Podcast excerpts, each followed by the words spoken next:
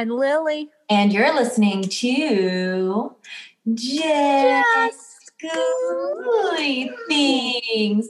Woo. Hey, Boo Things, and welcome back to Just Gooey Things. And we are your beautiful hosts, Rebecca and Lily. Hey. So let's get right into this topic because I feel like this week's episode is going to be a pretty long one because it's a pretty in-depth type of topic. So do you want to talk about it, Lil? So, in case you can't tell from the title, which I haven't told Rebecca yet, but I have one in mind, and I think it's going to be really good. I can't wait. We're talking about serial killers this week. Yes. I'm so excited. This is going to be a really fun one. I feel we talked about serial killers in a previous episode, like a while back, like about the Manson murders and... But this time, I don't, is it for you too that this, like the serial killer is just like just one person? It's not like a cult group or anything? Yeah. Yeah. This is like the one like serial killer. I'm looking at my hair and it's like going all different sorts of ways. Yeah. I love it. It's like, well, this on the right is coming from the back of my head. And then this right here is like from the side of my head. And it's just a whole mess. All right. Well, Lily, do you want to start with yours or do you want me to start? I'll start. Okay, awesome. Okay, so, of course, the one that I did was I just watched, which I'm sure a lot of our Boo Thangs have either watched or heard of, The Night Stalker.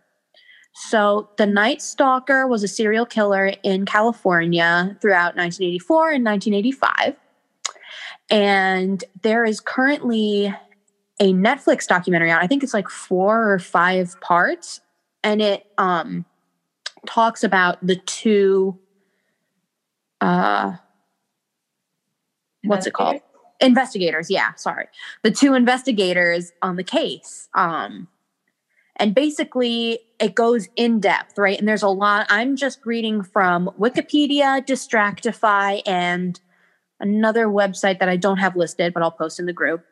And so obviously, like, you can't fit all of everything into a website and you can't fit all of everything into a Netflix documentary. So there's, like, some things here that, you know, you might not see in the documentary. And if you watch the, you know, documentary, you'll see things that aren't online. So just keep that in mind. So on June 28th, 1984, a 79-year-old woman named Jenny Vincow was found brutally murdered in her apartment in Glassell Park, Los Angeles. She had been stabbed repeatedly while asleep in her bed, and her throat slashed so deeply that she was nearly decapitated. There was a fingerprint found on a mesh screen, which was removed to gain access through an open window.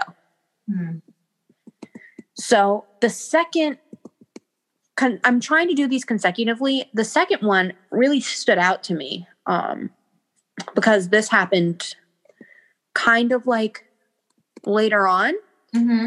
So the first big case, this isn't even the first big case that they talk about in the Netflix documentary. The Netflix documentary, they start with a case that happened March 17th, 1985.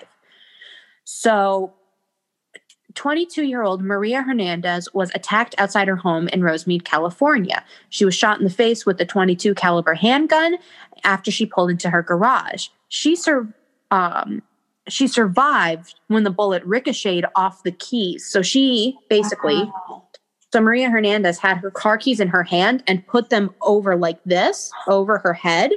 And the just how the gun hit her, it ricocheted off of the key. That's either a strong key or just pure luck. Yeah, right?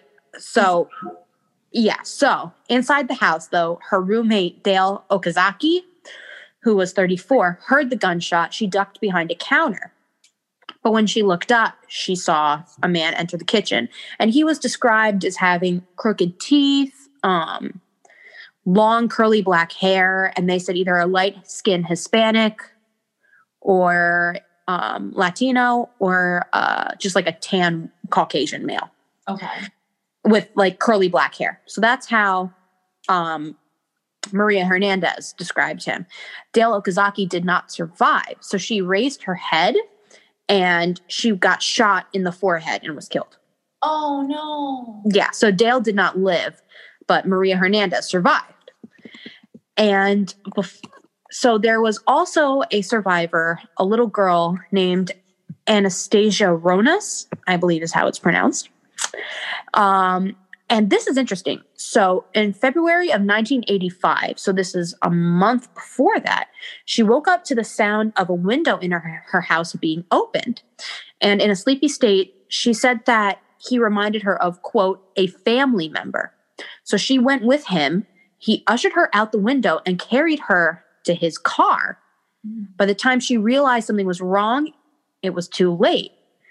So he made her open the glove compartment in his car. And he said, just so you know, like, that's there. I don't believe he actually said it. I think it was in a way to be like, you know, just so you know, that's there. Yeah. If you know, you know. Yeah. So they get to their location, a house, and he puts her inside of a duffel bag. He puts her inside of a duffel bag and carries her into his house. And she recalls the sound of like barking German shepherds and everything. So they get into the house. Mm-hmm. I'm like shaking describing this. They get into the house. He takes her out of the duffel bag and he assaults her. Mm-hmm. So she described it as, quote, dark and kind of dingy.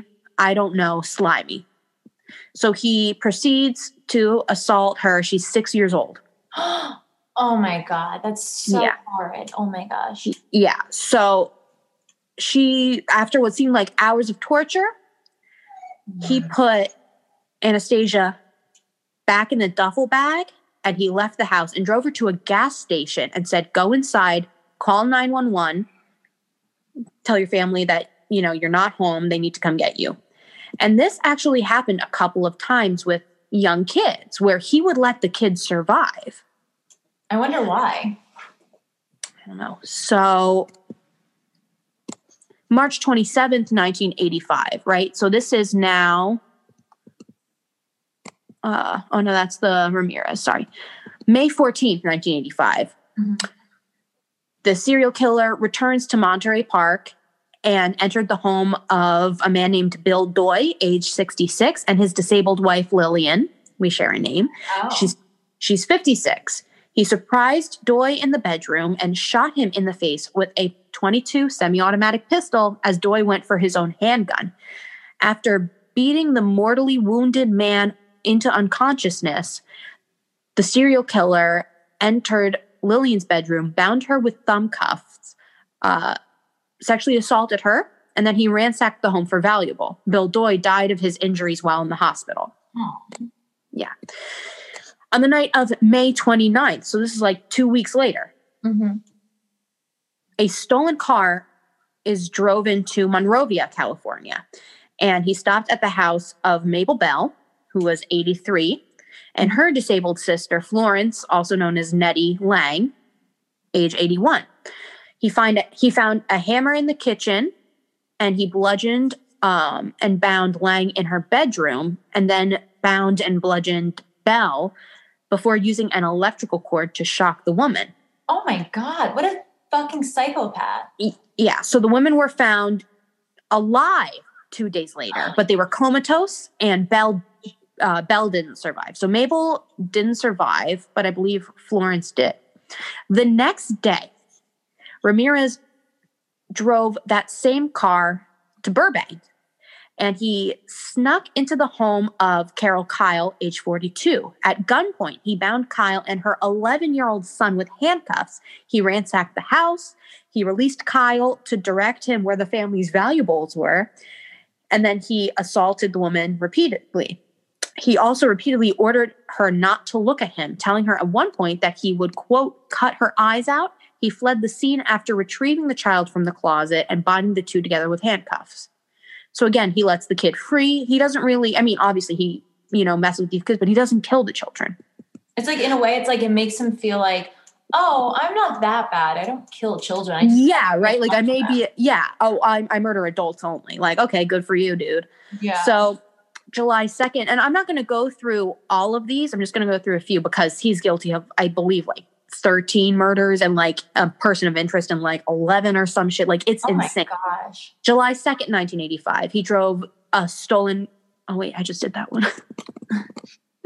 It's so much easier on my phone when I can scroll. I'm on my laptop. I have to use my keypad like an old lady. First world problems. Honestly. So July 2nd, 1985, he drove another stolen car to Arcadia and randomly selected the house of Mary Louise Cannon, age 75, a widowed grandmother. After quietly entering her home, he found her asleep in her bedroom. He bludgeoned her into unconsciousness with a lamp and then repeatedly stabbed her. She was found dead at the scene. Oh, no. 3 days later, he breaks into a home in Sierra Madre, and he bludgeons 16-year-old Whitney Bennett with a tire iron as she slept in her bedroom. After searching in vain for a knife in the kitchen, he simply attempted to strangle the girl with a telephone cord. So, something interesting about the telephone cord is one of his victims, and you see this in the documentary, died like with, I believe it was like with a phone in their hand or something, died trying to call 911, right? Or one of the survivors called 911. So after that, phones were left unplugged. Mm-hmm. Right, he would like unplug them or he would cut the cord. So if they had survived, they couldn't call. So like this woman also was used. So let's keep going, shall we? I guess we shall. Yeah, you have like literally no other choice. So, I mean, it's just, the stuff is absolutely bananas. So let's say, okay. Now, July 20th, 1985, Ramirez purchased a machete before driving a stolen Toyota to Glendale, California. He chose the home of Layla Needing, age 66, and her husband Maxon, age 68. He burst into the sleeping couple's bedroom and hacked them with a machete, then killed them with shots to the head from a .22 caliber handgun. Wow. He further mutilated their bodies with the machete before robbing the house of valuables. So then he drives to Sun Valley. At approximately 4:15 a.m., he broke into the home of the Covenant family. He shot the sleeping, I'm going to butcher this name, Chain Chinarong Covenant in the head with a .25 caliber handgun, killed him instantly, then repeatedly assaulted and beat it reads as some kid. I don't know if that's actually how it's pronounced. SOMKID. He bound the couple's terrified 8-year-old son before dragging some kid around the house to reveal the location of any valuable items, which he stole. During his assault, he demanded that she, quote, swear to Satan that she was not hiding any money. Oh. Yeah. I mean, and there's just all this stuff. So, basically,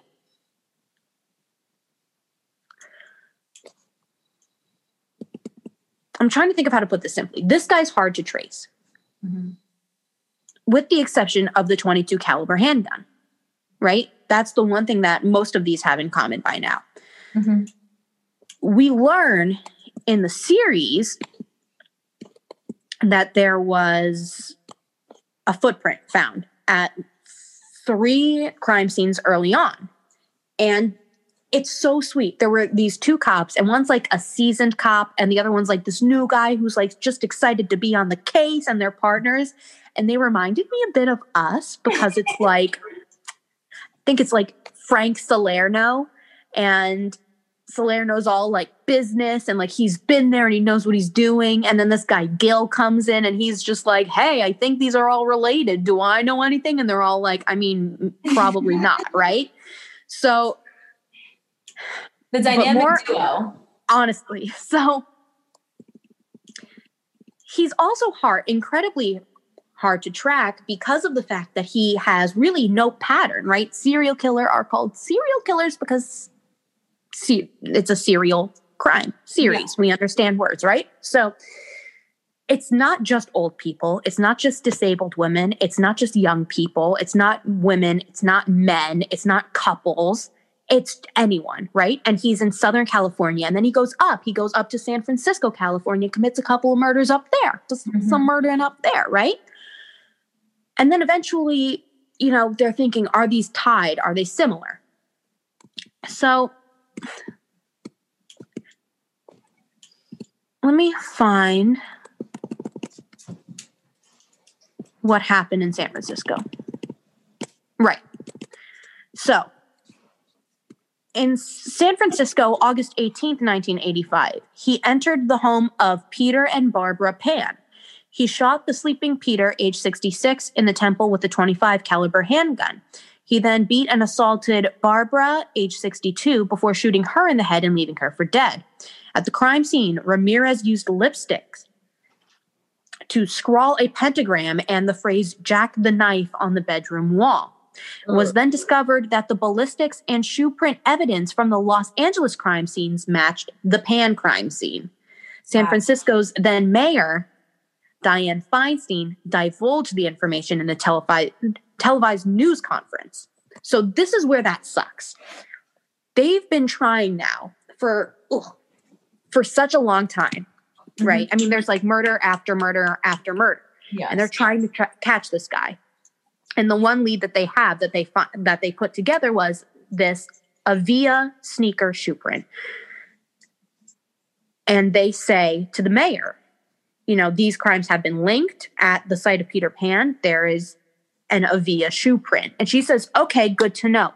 She goes in a televised news conference and shows the wanted posters. And the two wanted posters look pretty much identical to each other. The police sketches look really, really similar.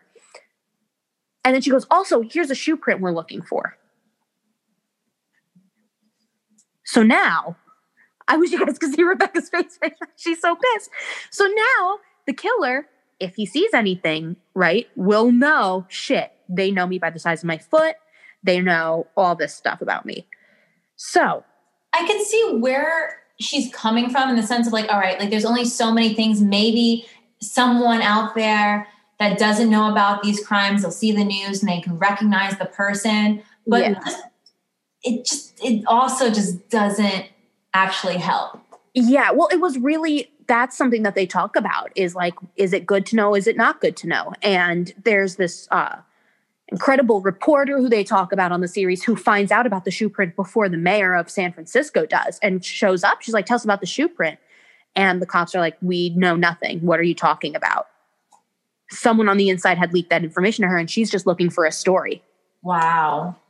And they're like, yeah, no, there's no shoe print here. Right. And I believe they ended up like cutting a deal. Like, we'll give you information, but we're not discussing that. Yeah. So it is said that he had been watching the press and he dropped his size 11 and a half Avia sneakers over the side of the Golden Gate Bridge that night. Wow. He remained in the area for a few more days before heading back to the Los Angeles area. On August 24th, 1985, Ramirez traveled 76 miles south of Los Angeles in a stolen orange Toyota to Mission Viejo. That night, he arrived at the home of James Romero Jr., who had just returned from a family vacation to Rosarito Beach in Mexico. Romero's son, 13-year-old James Romero III, happened to be awake and heard Ramirez's footsteps outside the house. Thinking there was a prowler, James went to wake his parents, and Ramirez fled the scene. James raced outside and noted the color, make, and style of his car, as well as the partial license plate number. Romero contacted the police with this information, believing James had chased away the thief. So this story is a little different in the documentary, if I'm remembering correctly. I believe the police say that he got on his bike and chased the car. Really? Yeah, it was either ballsy. Yeah, I remember something about a bike. I literally could be wrong, but that's just what I remember. So what I should have done is rewatch the documentary and just taken notes, but it's very, very interesting. So after this encounter, right, this failed attempt at whatever he wanted to do that night, mm-hmm. He breaks into the house of Bill Carnes, age 30, and his fiancée, Inez Erickson, age 29, through a back door. Ramirez entered the sleeping couple's bedroom and awakened Carnes when he cocked his .25 caliber handgun. He shot Carnes 3 times in the head before turning his attention to Erickson. Ramirez told the terrified woman that he was the Night Stalker and forced her to swear she loved Satan as he beat her with fists and bound her with neckties from the closet. After stealing what he could find, Ramirez dragged Erickson to another room before raping her. He then demanded cash and more jewelry and made her, quote, swear on Satan there was no more. So this one, actually, I believe it was this one or the last one, when he says swear to Satan, there's a woman who actually said, I swear to God I won't look at you, or I swear to God there's nothing more. And he said, don't swear to me, swear to Satan. Don't swear to me? Like as if he's... Or don't swear to God. Sorry. Oh, I was like, oh my God, yeah, this guy's an actual maniac. No, he goes, don't swear to God, swear to Satan. And so she's like, I swear to Satan, right? So yeah. Erickson untied herself. Before leaving the home, Ramirez told Erickson, tell them the Night Stalker was here. So now he's gained the name. He gained the name a while before, right? They were trying to figure out a name for him, and it was the Night Stalker. This guy gets bold. Yeah. Well, there's a lot of interesting stuff that actually went into tracking that via shoe print. So Frank Salerno and Gil Carrillo, the prints left at the murders, said that it checked off across various shoe brands to find until they found, right, the shoe. Mm-hmm. So the killer's size was an 11.5, and it was linked to 3 different houses, as I said, and then more. So Lorraine Rodriguez and her husband were lucky enough that Ramirez wasn't able to break into their home as they had done so in other cases.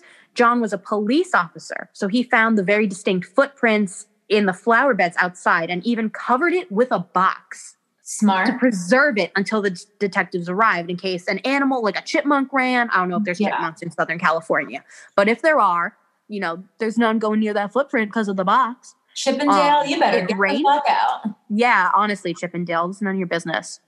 In case it rained or something, right? So it didn't damage it, right? Amazing. We love that. So when they realized that the killer was sporting the pair of Avia shoes, they did some digging. They were able to match the prints they had to a specific shoe which was being manufactured, and the owner of the company even gave them soles of shoes to compare their prints to. We love that. So based on witness accounts and survivors, it was known that the suspect would wear dark clothing, and so it was likely he was wearing a pair of dark-colored Avia shoes. It was found out that there were only 6 size 11.5 manufactured and given in the U.S., with 5 going to Arizona. So there was only one pair of the sneakers in the whole state of California. What are the odds?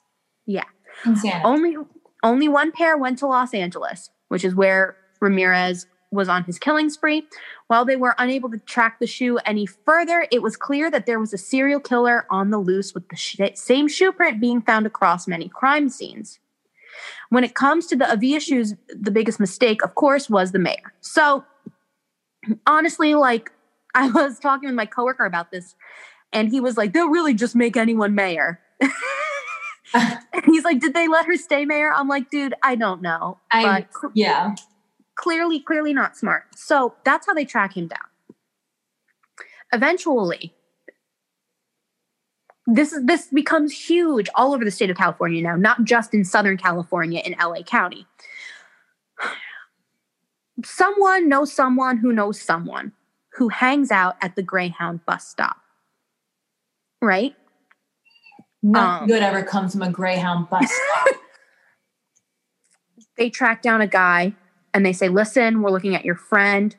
We're looking for a guy named Ricky. And he's like, I don't know anything. I won't talk to you. You cops, blah, blah, blah. Sure enough, eventually they get the name Richard Ramirez out of him. Mm. Also, something that I completely forgot that isn't in the article that I meant to type in for myself is they released the information on him and had some evidence that said he would be going to a dental office, right? Mm-hmm. They showed, one of the cops showed I think it was like a bite mark showed the bite mark to someone and they investigated it and they're like, okay, listen, I can't tell you like what's going on, but like he's going to go back to that dentist. So they set up two cops undercover for like 2 days in the dental office and he doesn't come. They're like, okay, we're wasting time. We're going to put a silent alarm button behind the secretary's desk. Uh-huh. They call in at the end of the next day or someone gets a phone call and they're like, yeah, why didn't you guys come today? He came in. Where was this silent alarm button? It malfunctioned. No. Yeah. So they just keep missing him, right? All of a sudden he's up in, now he's in Northern California. Now he knows about the shoe print. Now all this stuff. So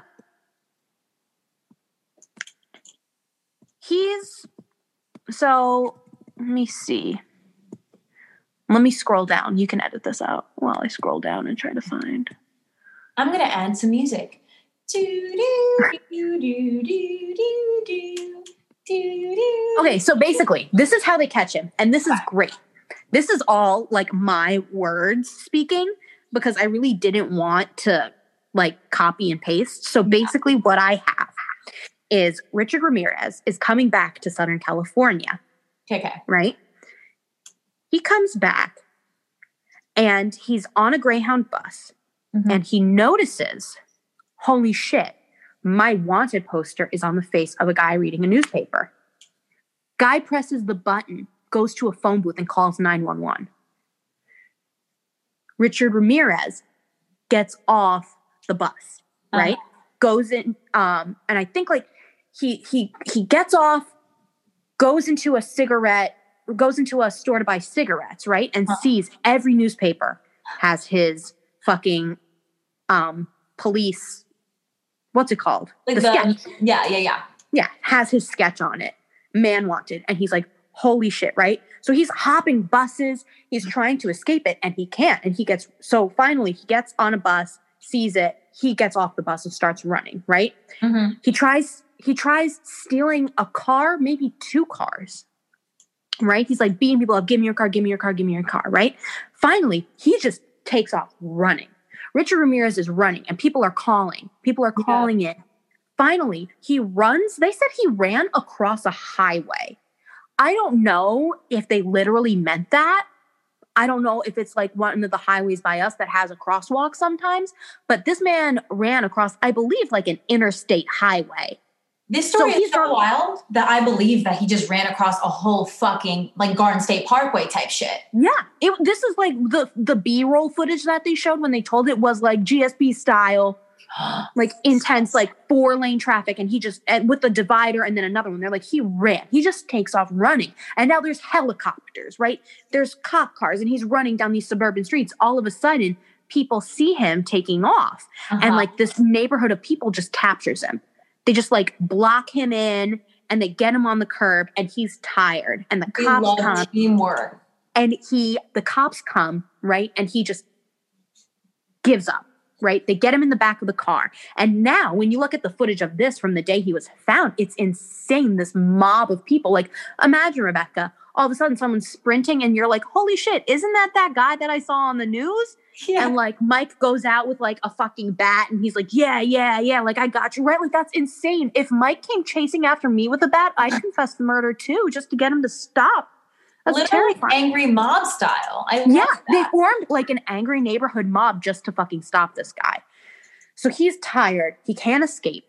Mm-hmm. He gets in the cop car.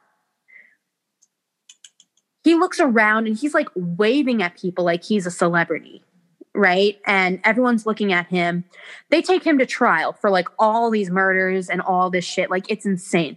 They take him to trial, and he gets, like, groupies and, like, letters, like nudes, like, with, like, little letters that are, like, XOXO, Richard Ramirez, and they've got, like, pentagrams and shit, and it's insane. And he's a terrifying man. He is truly, truly fucking terrifying. You have to. I know I'm like the 8 millionth person to tell you to watch that show, Rebecca, but you fucking have to. Everyone does. Even if you just Google his mugshot, his eyes are pitch black, not dark brown, pitch black. Well, I'm going to look this up really quick. And he's got this stare that, like, even though you know he can't see you, it feels like he's, like, staring into your soul. Let me see. Why is this not loading? I'm looking this up as we talk. It is insane here. I'm going to send you the exact photo that I'm thinking of. Let's see. Richard Ramirez. I know it's a scary thing, Loki. Oh, yeah. This guy's a psychopath. He, like, held up his hand in court at one point and had a pentagram drawn in it, like, in the palm of his hand. I mean, it's insane. And then there's this footage of him, like, looking back and, like, winking and, like, you know, like, going like this to, like, the groupies in court. And you're like, what the fuck? This guy's a sociopath. Yeah, he's terrifying, just in every single sense of the word. So basically, let me see if I can find... There's this one picture, and I'll post it on our Instagram, and I'll post the slide number that I'm thinking about. Mm-hmm. But, like, then you have this picture of him in court, like, wearing sunglasses, like he's fucking Slash or something, right? Oh, and he's God. and he's loving this, right? So it's insane. So he is put on death row, understandably. And he actually sat in jail on death row for, I think, like, close to 30 years. He died in prison, but he did not die from, any form of, like, execution. He actually died from cancer. So a little history on him just before we go, just so that you really get to know the serial killer.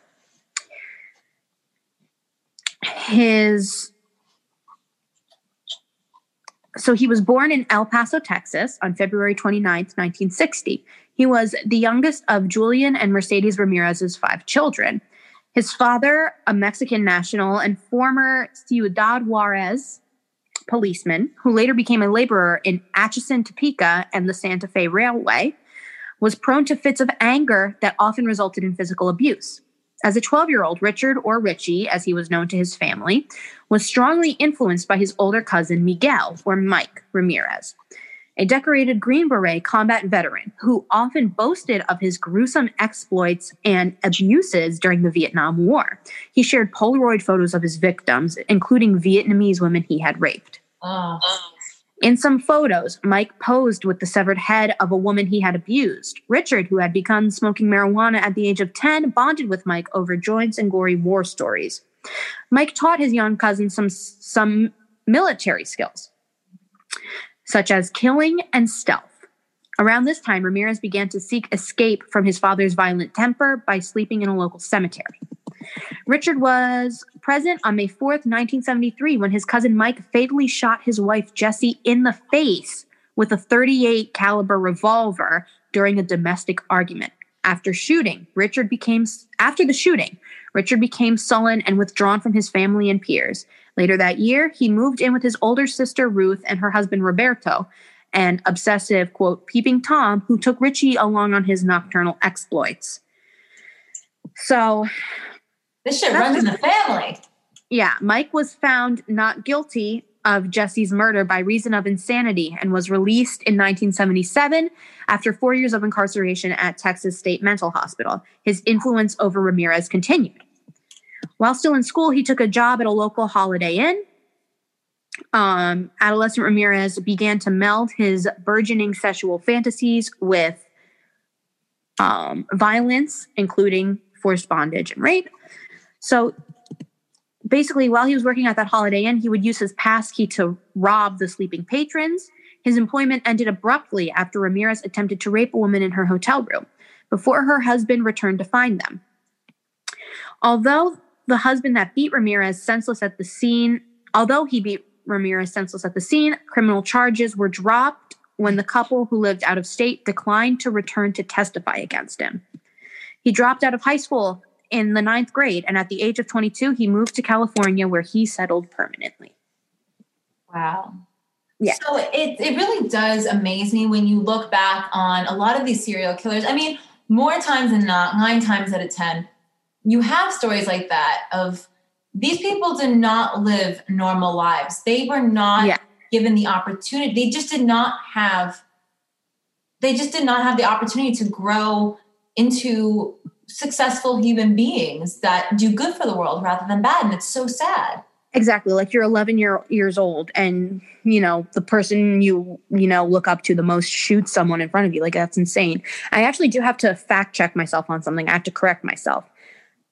The police said that when he was on the bus, he was coming from, I think, Arizona or Texas to LA, not from Northern California to Southern California. Okay. It's a small detail, but I think that's what happened. I don't know. I was just jotting things down manically. Like it was insane when I was like taking these notes of what I remembered. An interesting little anecdote from this is also in the documentary, but I'm going to tell you guys anyway. Spoiler alert if you don't want to hear it. But do you remember the girl Anastasia who was 6 and he assaulted her? In the duffel bag. Yes. And he put her in the duffel bag, let her out. So they brought her in for questioning. So she didn't, I don't think she testified because like, you can't, like that's must be just terrifying. Yeah. But they brought her in and they showed her a police lineup. Okay. And they put Ramirez in. So it's like 1 through, I don't know, like 6 or 8 or whatever. I don't know. Mm-hmm. And they put him in the second spot and they bring her in and they sit her down and they said, okay, like whatever, like point out, you know, the guy who took you to his house and did the bad things. And she raised her hand and he said, yes. And she says in her little 6-year-old voice, she says, do I write the word 2 or the number 2? Oh, and he was like, my gosh. Yeah. Oh, that's such a fucking sad scenario to be in. No child should ever have to be in that type of situation whatsoever. So young. It's terrifying. They said that it took 3. So it took Gil and Frank. And there was one more guy on the case when they went to interview her to try to get her to, you know, try to talk to her and everything. And they said that none of them could make it. You know, they would get in there, sit down, start talking to her, and they would just break and leave because it was so heartbreaking. Oh, yeah. And she agreed to talk to Gil Carrillo, and her mom said, or grandma or someone said something along the lines of, oh, she likes you because you remind her of her teddy bear. Oh. And I think that's when he broke and he was like, okay, no, send the next guy in. I can't do this. I can't. Because they're all just heartbroken. So basically this shit is crazy. Like, yeah, that's why I could never be a lawyer. Cause I could never do closing arguments. I would just be like, basically, Your Honor, like bitches be tripping. That's the mic drop. Like, that's honestly how I feel about this. Like in short, it's almost like kind of the perfect criminal because he, for the most part, had no patterns, right? Yeah. There were a lot of, you know, Asian people, but they varied in age, you know, and then there were Hispanic people and then there were children, but the children were let go. And it's hard to even link those together as serial murders with the exception of the shoe and the 22 caliber gun. But, you know, it seems like there wasn't a plan. It's not like it's not. Yeah. I mean, it definitely seems like he knew, like he would plan these things out because he knew what nights he wanted to kill. Yes. Yeah. Because when he didn't get that kill at that one house, he went and killed somewhere else so that he got it. He wouldn't stop. He was relentless. Like, it's like he was, I mean, I'm sure that's part of like literally the definition, but he was addicted to killing. Like, I need to kill someone tonight. You know what I mean? How people say like, just one more drink or just one more anything. Yeah. You know what I mean? That's me with shoes personally. Right. Like I just need one more pair of shoes. Right. Except for I don't kill people. But what I find fascinating is something that they talk about early on. And I actually learned this when I took abnormal psych at school for 3 weeks. Oh. I took it for 3 whole weeks. I learned a couple of things. I kept the book in case I wanted to go back. Spoiler alert, I did not. But there's this thing, and there's like a phrase for it where, especially in that first case is when they addressed it, where, you know, the first woman, right, dodges the bullet, or she doesn't dodge it, it ricochets off her keys, right? Mm-hmm. And that again is, oh, well, I didn't kill her. I got to kill someone, right? So he goes and he kills her roommate. He easily could have snuck up and just killed her, but he waited until she knew he was there because he wanted to see the fear in her eyes. Yeah. That's right. And psychotic. Right. And he's just got these terrifying black eyes that are just holes. And there's this one picture that if you look at it, his head's kind of crooked in it and his eyes are facing, it doesn't even feel like a photograph. Like it looks like you're like, it has the impact on your like mind as if you're FaceTiming him. Mm-hmm. And he's like, I can't even reenact the crazy eyes. It's insane. So yeah, he's just, oh God. But yeah, so between that and the groupies sending him nudes while he was in jail, while he was on trial, then while he was in prison, and like the women like getting dressed up to go to his court appearances, like what? Yeah. Yeah. That's just mental. That's literally mental. Yeah. Oh, that was a rough one. So yeah, everyone watch Night Stalker on Netflix. I'm not affiliated with them, but it is really, really good. And it's like my new Evil Genius, where I watched Evil Genius 3 times and I might watch Night Stalker 3 times as well. 3 times a charm.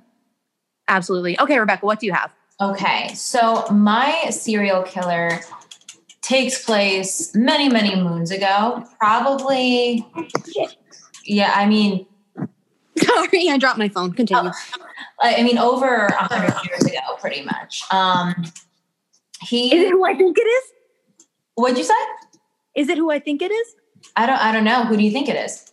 Well, I don't know. You said hundreds of years, and I thought Jack the Ripper, but I could be wrong. Well, not like hundreds, like 100 years ago. Like in the early 1900s. Okay, who's this? This is, I've never heard of him before. Is it H.H. Holmes? No, no. So this serial killer is Albert Fish. And I have never heard of him before, but I watched this YouTuber called Eleanor Neale, and she does every day she does a video on true crime, serial killers, and she's great. She's from the UK, so her accent's very addicting to listen to, and she does a fantastic job doing her research. So pretty much most of my information that I'm going to be talking to you guys about today comes from Eleanor Neale's video on Albert Fish. So if you want to check that out, we'll post the YouTube link in our private Facebook group. Go join our private Facebook group at Just Cool Things Podcast Group. And I will be posting a picture of Albert Fish on our Instagram as well, with Lily's picture probably. So follow us on Instagram at Just Cool Things Podcast. So I do want to put a trigger warning out there before I start this. Shit, I should have done that too. Yeah, this one includes very inappropriate situations with children of all kinds. So I don't want to give it away, but if anything involving children triggers you, like this is not the story for you, and you could just end it here or listen, at the end to see our socials and stuff like that and then follow us. But if you're okay with listening to this, as okay as I guess you possibly could be, then here we go. So right. Albert Fish wasn't born with the name Albert. His real name is Hamilton Howard Fish, and he was born May 19th, 1870 in Washington, D.C. And this serial killer had many different nicknames, including the Gray Man, the Werewolf of Wisteria, the Brooklyn Vampire, the Moon Maniac, and the Boogeyman. So I'm going to start. You started at the end telling all his beginning information, family history. I'm going to start in the very, very beginning of Fish's life. So for starters, his parents had a 43-year age difference. What? So, yeah. Did people even live to be 43 100 years ago? I guess so. And he ended up being the youngest sibling. So he had a couple others. He had I think 3 or 4 siblings that were older than him. And then he had a couple that had passed away that he didn't really know. But there was history going back that most of the family members had mental illnesses that were diagnosed. Someone to psych wards came out. So there was just a recorded history of mental illness in their family, just right off the bat. And when the dad died at age 80 from, I believe it was a heart attack, the mom couldn't work and take care of the kids at the same time. So just temporarily, she put her 4 kids in an orphanage. And at that orphanage, Albert was constantly abused and he was made fun of and called ham and eggs. So I guess because like Hamilton kind of sounds like ham and eggs. That could be it. I mean, yeah. There was an old phrase, ham and egger, that I've heard before. What does it mean? Like maybe that's where an ordinary person of little consequence. Okay, yeah, it's probably coming from yours. Hamilton, yeah. Yeah. So over time, he just got so sick of being called Hamilton that he took on the name Albert. And Albert was actually the name of his deceased brother. So he took that name on in honor of him. Okay. Not only was he abused verbally, but he was also whipped and beat by the kids. And at some point, he was beaten so much there that there was a turning point where he realized he actually enjoyed getting beat. And over time, when he would be getting beat by these boys, he would start getting erections. And then he would get beat even more by these guys and also being called homophobic slurs on top of that. So just the start to a very weird thing. And being beat by these boys is where his hatred of people was triggered. Okay. So at age 9, his mom finally came back and took the kids back home. And at this point, Albert had become a bedwetter and he was running away from home. And there wasn't any reported abuse at his house. But I mean, he probably, back then, discipline was just beating the shit out of your kids. So he probably was beat at home and wanted to escape that. It wasn't reported. And at a young age, around 9-10 years old, he began seeking out sexual satisfaction by going to the town pool and watching boys changing in the changing room and then masturbating to them. Yeah. And his first sexual experience was at 12 years old with another 12-year-old. And it was more than just what you think of a typical sexual experience. They would drink each other's urine and eat each other's shit. Yeah, it was very fucking wild. Yeah. Not for $1 million. Literally, maybe $1 million. $15 million, but not $1 million. You know what? I would consider it for $100 million or $1 billion. You know what? Oh, $1 billion? $1 billion? Place a whole plate of shit on my plate. I'm eating that. Are you kidding me? Okay. Weird fact about Rebecca. You're about to get $1 billion Venmo. You know that, right? Someone's going to try to Venmo. Bezos, call me, man. So anyway, at age 15, he fell from a tree, leaving him with a very severe concussion that ended up affecting him for the rest of his life. He would get massive headaches throughout his life, and he also would slur his words a lot and would stutter. And his mom and him at one point moved to New York City, and that's where he became a male prostitute and would also molest boys, preferably 6 years or younger, where they molest. Yeah. He would also find personal ads in the paper. They were the type in newspapers, because obviously they didn't have online ads, where people could be like, hey, looking for, telling a little bit about themselves, or looking for a secretary job, or, looking for someone to buy this off me, or the classifieds. Yeah. Right? That's what the classifieds were, right? Yes. Yes. And he would then take those addresses from those ads and write extremely grotesque letters to these women. I don't know exact details of what those letters were, but apparently they were just super, super fucked up. Holy shit. He then became a painter, and his mom arranged for him to marry a 19-year-old, which at this point, this 19-year-old was 10 years younger than him. And together they had 6 kids. But just because he was married and because he had 6 kids, that didn't stop his affairs. And he was having affairs with men left and right and just was not hiding it. And it seems like the wife knew. You know what? They'll live your truth. If you don't want to be married to a woman and you want to hook up with guys, live your fucking truth, but don't hurt people in the process. Mic drop. Nice. That's all. That's that on that.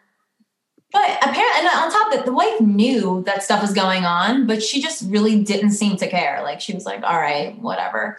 A lot of people, and you still see this today, you know what I mean? Some people don't even care if their partner isn't happy. They just want to be married.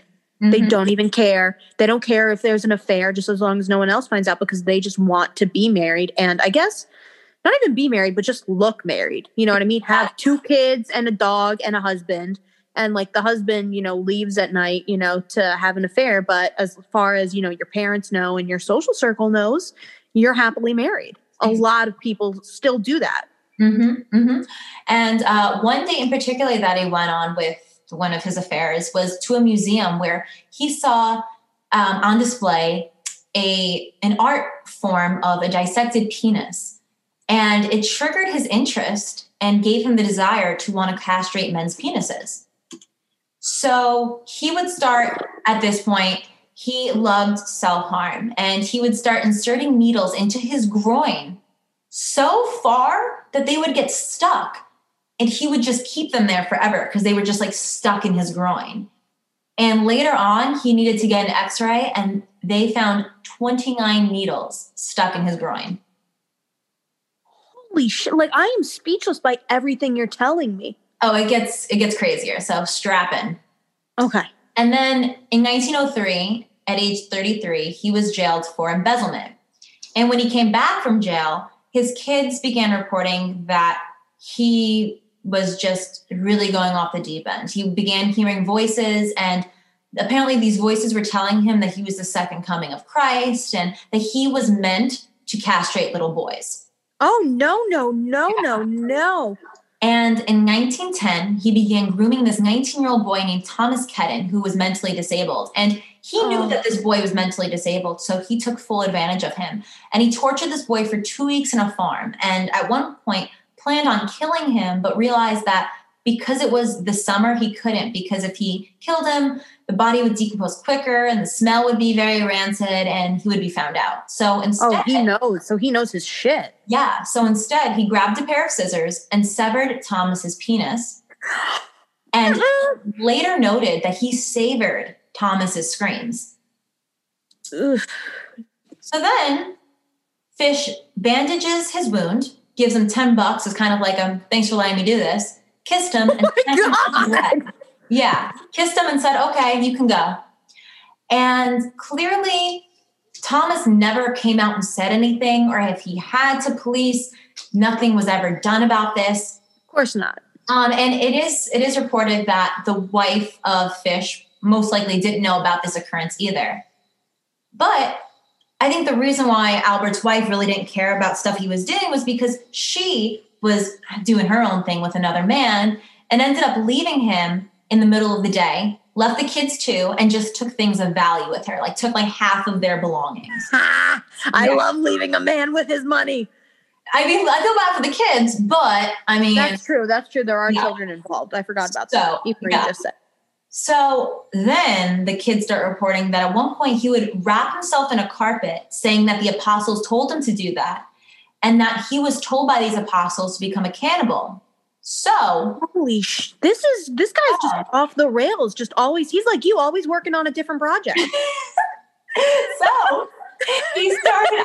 I love that comparison because that is so scarily true, right? Either one, then you got a bunch of shit going.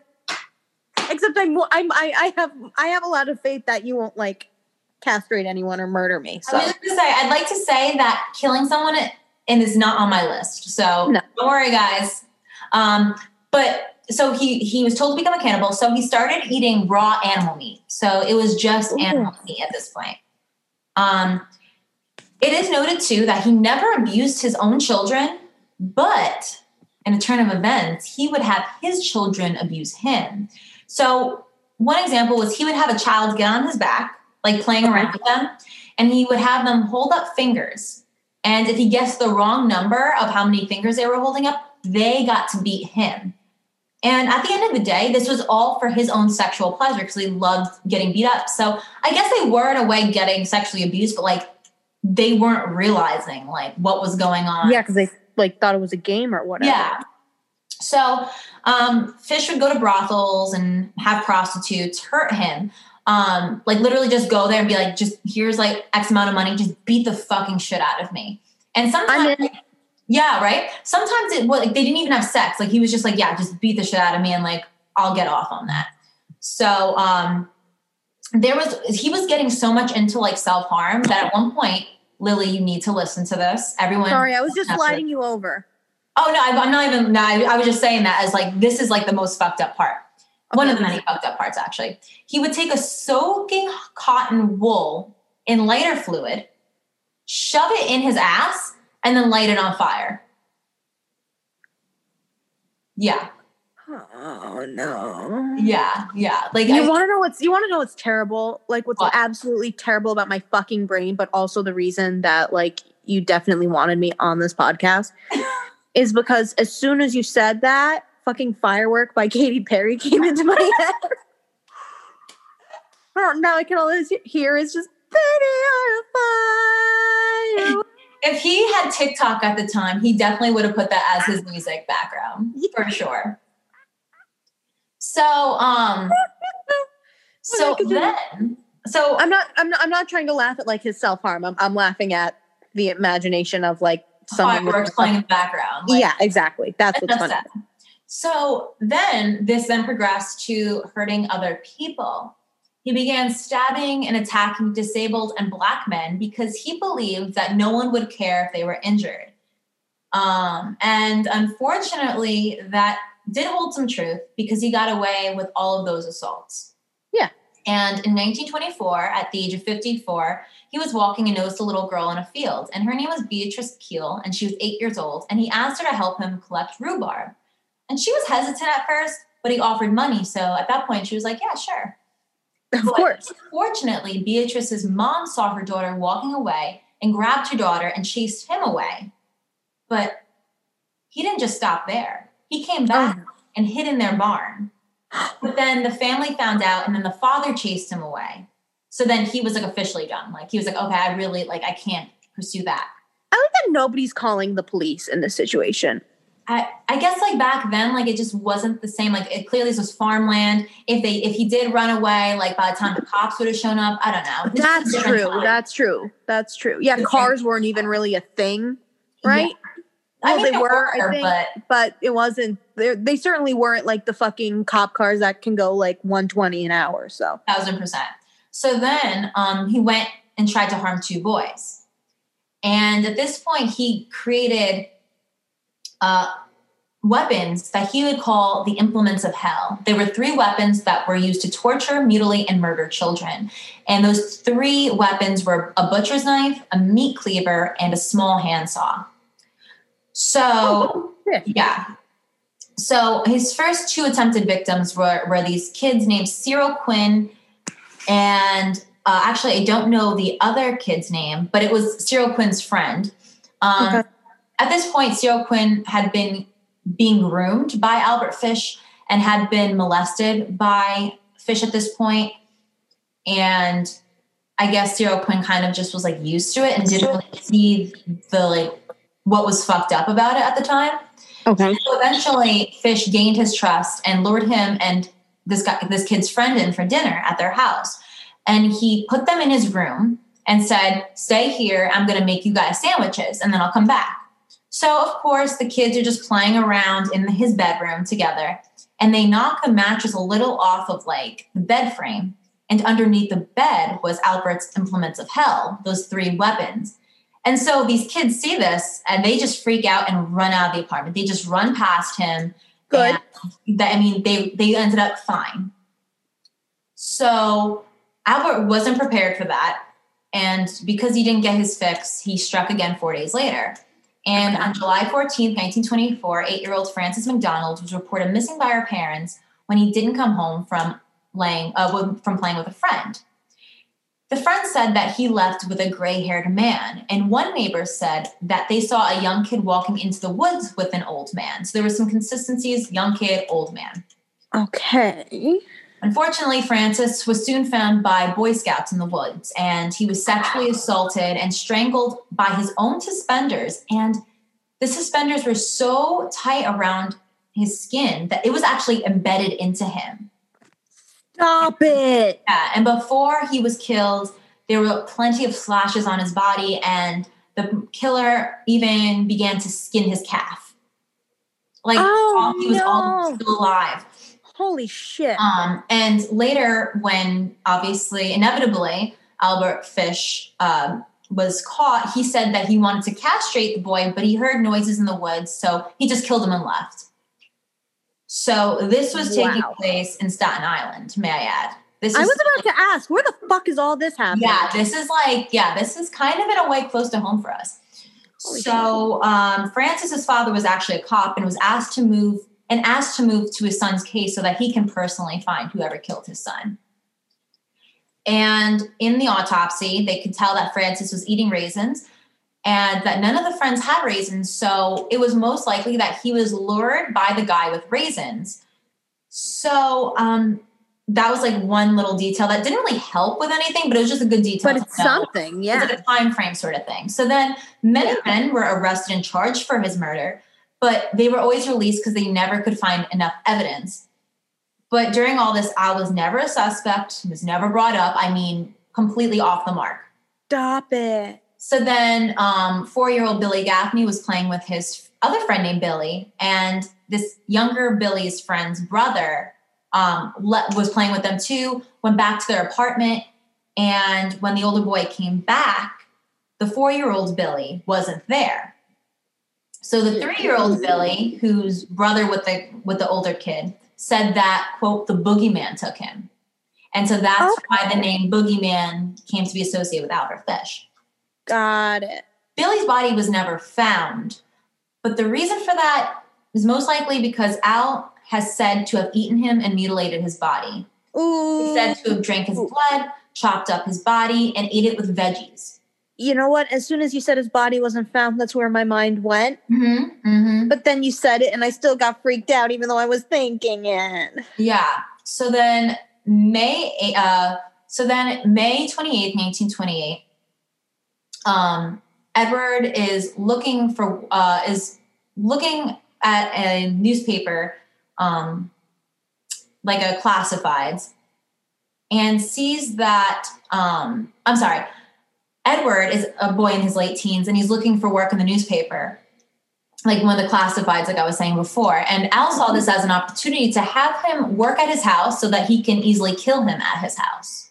Okay. So at the time, Al was 58 and he looked trustworthy and had reached out to the guy's family, but he introduced himself as Frank Howard.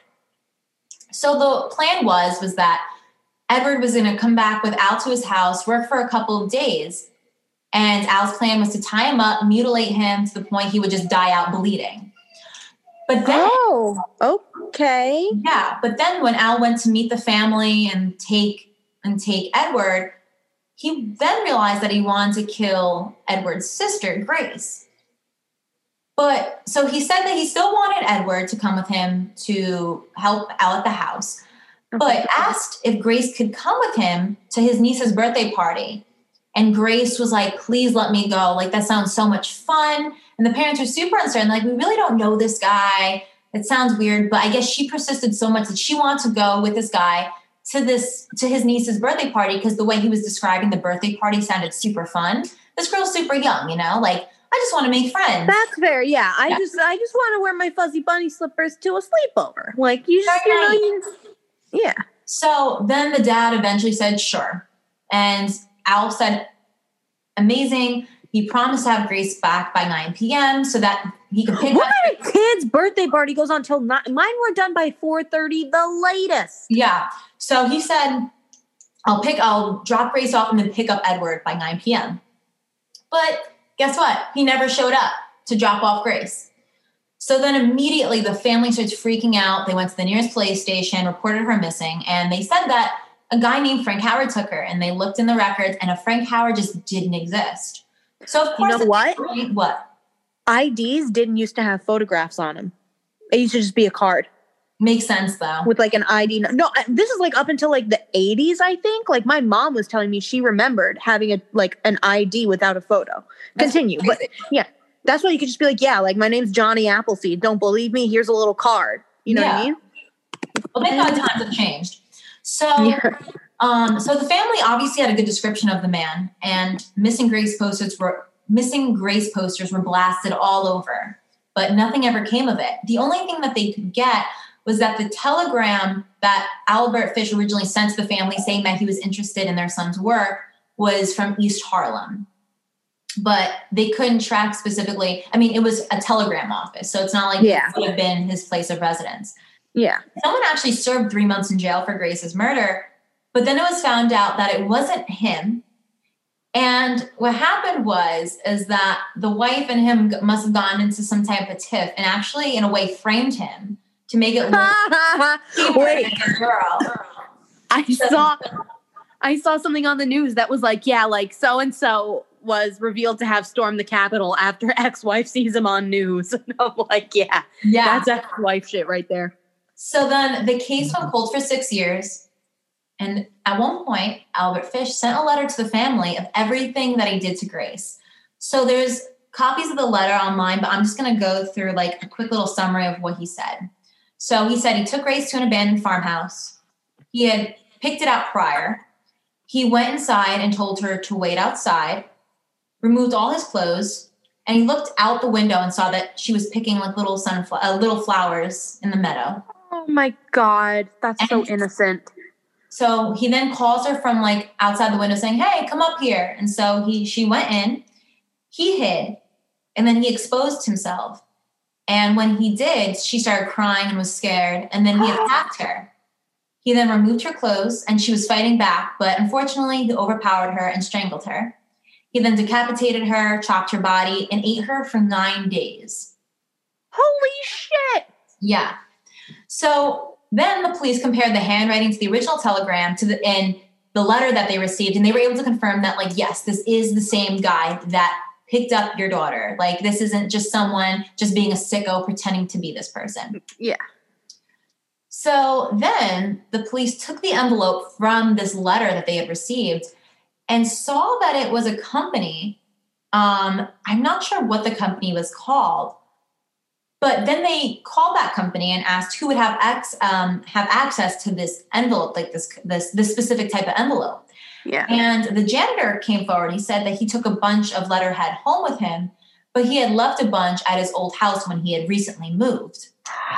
So they go to the old place where he had lived, and the landlady was asked who lived in the janitor's old place.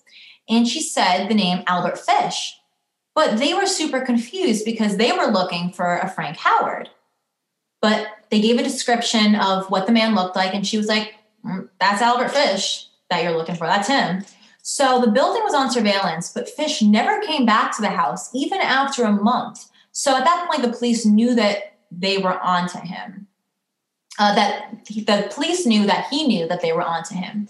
Got it. So then they pretty much went to the landlady and was like, look, if he ever decides to show up, just stall him, call us, and like we will come arrest him. So sure enough, 4 months later, they get a call from the landlady, and she pretty much just said, like, hurry up. I have him sipping tea, having drinks with me, having a little bit of food at my kitchen table. Just hurry up. So then the police come, and Albert couldn't even fight this detective because at this point, Albert was super old. And that's when he was brought to the police station. He admitted to everything. He committed hundreds of attacks. And he said that he had, quote, a child in every state. Oh, God. Yeah. But he was only charged for 3 murders. But it's assumed that he had, because those are just 3 murders that they like, that he knew the names of, that they were able to have enough evidence that it was him. Got it. But it is assumed that he has killed more. During the trial, the guy was completely emotionless. He, during custody, he would continue to self-harm with chicken bones that he would get from lunch, and he would stick it in his mouth, and then he would go back to his cell. Then he would sharpen it and then just start stabbing himself with the chicken bone. Oh. And this was they weren't thinking it was a suicide attempt. They just think that because he previously loved to self-harm himself, it was just a part of his sexual pleasure. Yeah. So then he pleaded not guilty by reasons of insanity. But on March 21st, 1935, he was found guilty of all three murders and sentenced to death by the electric chair. Wow. He then died by electric chair. And his attorney would then give an interview to the press about how Albert had given him his final statement, like his final words to the public. Okay. But according to the attorney, it was so dirty and so grotesque of a letter that he vowed that he would never show anyone this letter that he received. Stop it. So now we're never going to know? Unless unless something has come out that I didn't see, yeah, we will never know what was Albert Fish's final statement. And I think some things are better left unsaid. And that is the serial killer, Albert Fish. Holy shit. Yeah. And I think a couple times I accidentally said Alfred, but it's Albert. I'm sorry if I said that. I feel like I said that. I'm not sure if I did. I'll listen back. But yeah, it's Albert Fish. You know, I think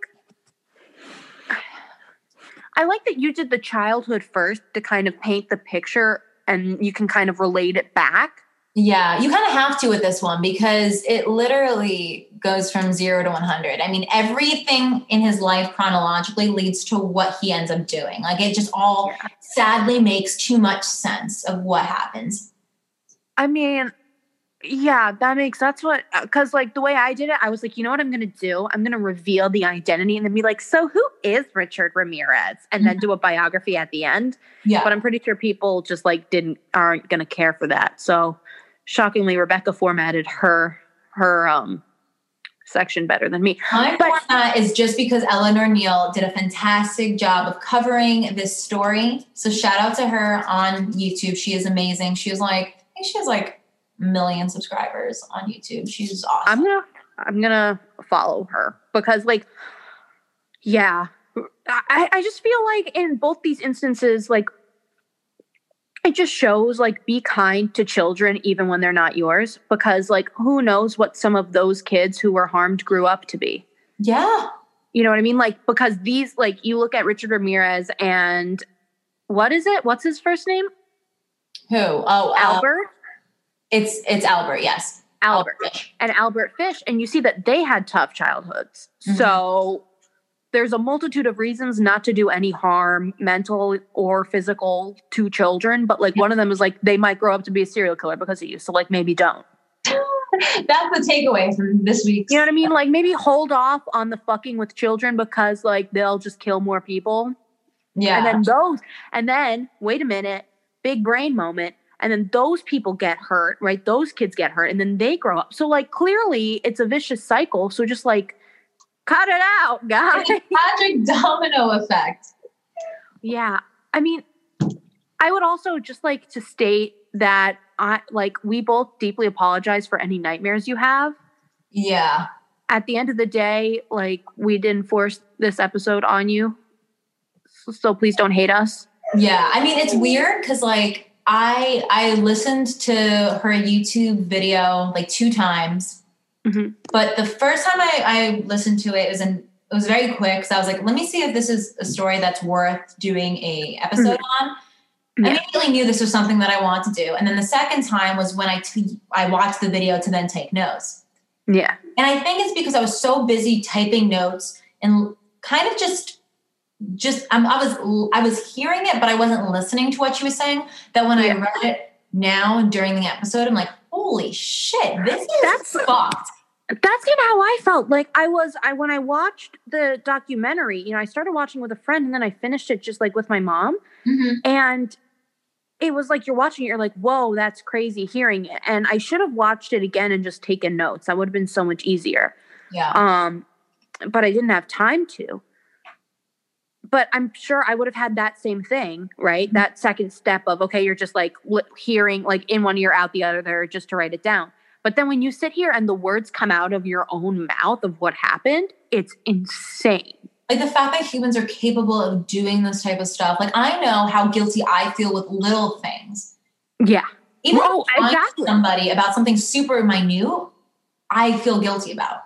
I am like the worst. Like, people at my job joke with me about it because I'm the worst. Like, I can back up anyone's lie. Like, I can be like, yeah, Rebecca was literally born like with scales on her back.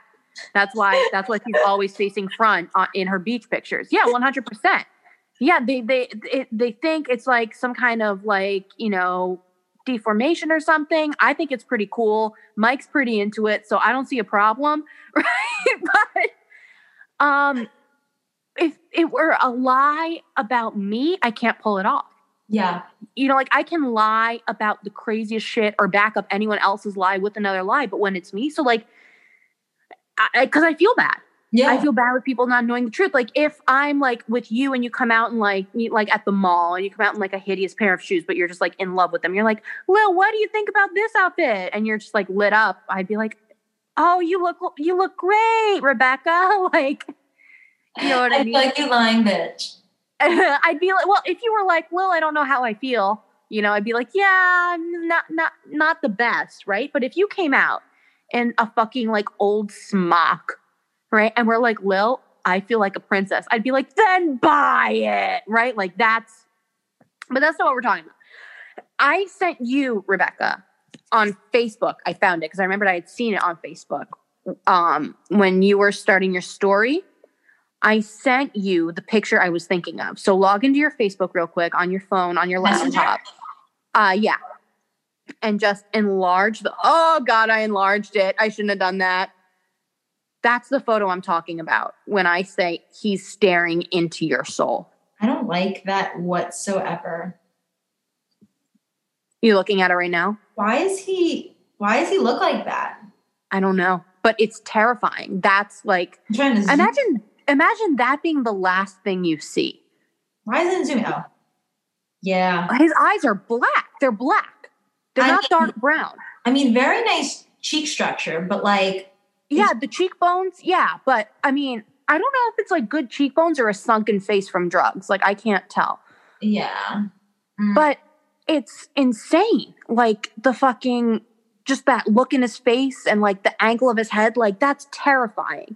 Mm-hmm. And it's interesting because when you see the police sketches that they put together, there's two sketches that they released of the Night Stalker. Mm-hmm. There's two of them, and the two sketches look very similar, but they don't look a lot like him. Interesting. Yeah, so like we'll post all this stuff, and you know, you can take a look if you want to take a look while we talk. Like, you can also do that, even though we're kind of done talking now. So yeah, actually, speaking of which, do you want to shout out our socials? Yes, I'm ready. Okay, so you can follow us on Instagram at Just Ghoulie Things Podcast. Our personal Instagrams at Rebecca Reber and at Lily Baldessari. Twitter, JGT Podcast. Facebook like page, Just Ghoulie Things Podcast. Private Facebook page, Just Ghoulie Things Podcast group. It's a group. I'm sorry. Not a fucking phase, Grandma. This isn't a fucking phase, Mom. What in the boomer did I just say? You can't lie on the internet. No. Donate to our Patreon, though. Just Ghoulie Things Podcast. You can also buy our merch at RebeccaRuber.com/shop or TeePublic. Yes. And if you or someone you know has a paranormal experience that you'd love to share on our podcast, feel free to email us at JustGhoulieThingsPodcast@gmail.com. Yes, that is JustGhoulieThingsPodcast@gmail.com. Thank you so much for listening, Boo Thangs, and we will talk to Boo next week. Goodbye.